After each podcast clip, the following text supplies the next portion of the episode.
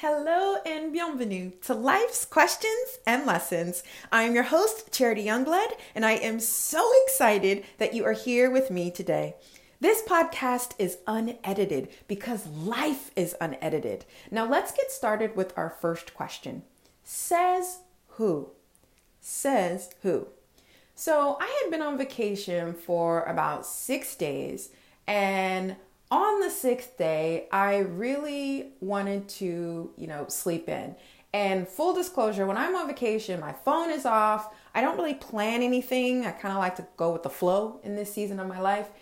Uh, I do have to plan my meals because there's a lot of things that hurt my stomach. So I, I unfortunately do have to kind of know uh, what my food options are. But outside of that, it's pretty much nothing is planned. There's no rigidity, there's no routines. It's just go with the flow, see what happens, explore, etc.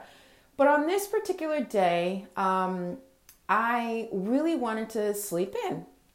And I remember waking up and I said, "Well, I can't sleep in. Like I need to I need to get up." They say that if you don't wake up at the same time, you don't go to sleep at the same time, it really messes with your circadian rhythm and, you know, your body and all these things. And I was just like, who says? Like what, uh, what what is why am I beating myself up to sleep an extra few hours and let myself rest? I don't have anything that I absolutely have to do today. Like what is going on? So I really wanted to bring this question to the podcast because if you are someone who's listening, you are probably ambitious. You probably have some uh, things within you, some pressures that um, are within you and within society that kind of make it hard for you to not be productive, or you feel guilty or shameful when you're not doing something.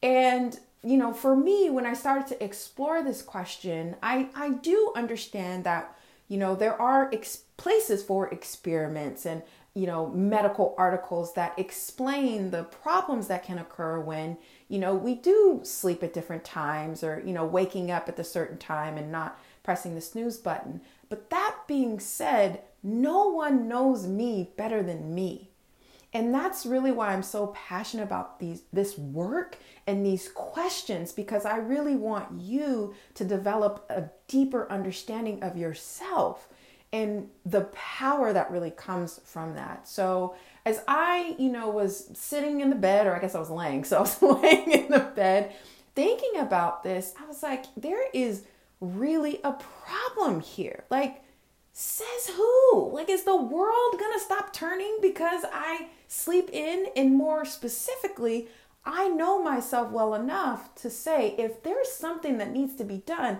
it's gonna get done. So, guess what? Listen to your body and sleep in.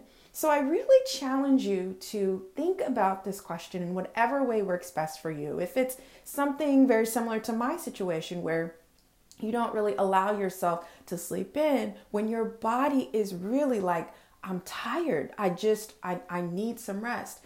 Really, really dig into that. You know, where are those feelings of, I need to do something coming from?